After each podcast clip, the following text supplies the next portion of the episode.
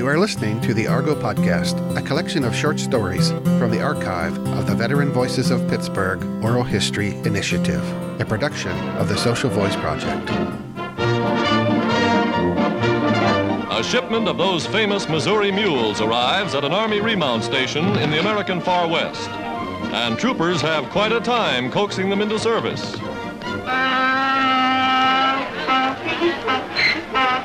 A 1,300 pound mule, fresh from the farm, has a mind of its own, as the soldiers soon find out. It's difficult to imagine this fellow under Army discipline, but give him time. He'll learn. In the building of the uh, Burma Road, they used army mules, beautiful animals, very well treated. The movie Francis the Talking Mule, there was a Francis, and there was a mule, but he didn't talk. Every morning, he would come to our tent, he'd push the, the door, there's a flap open, he'd look in. The big head, well, he was looking for handouts. We always gave him gum or candy or whatever, and he'd go to the next tent. He would just push his head in, and I say good morning. That uh, the mules were uh, very well treated.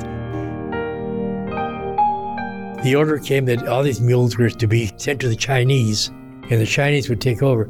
Well, the uh, veterinarians knew what would happen to the mules. They would be worked to death, and then they would be used for food. So uh, what they did, they declared they had hoof and mouth disease, and they had to be put to death.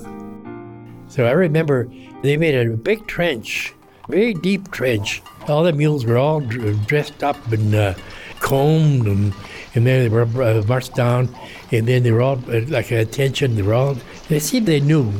They were very quiet, very docile, but their heads went down like this. And they took the straps off, they had all their gear off with them. Then they played taps.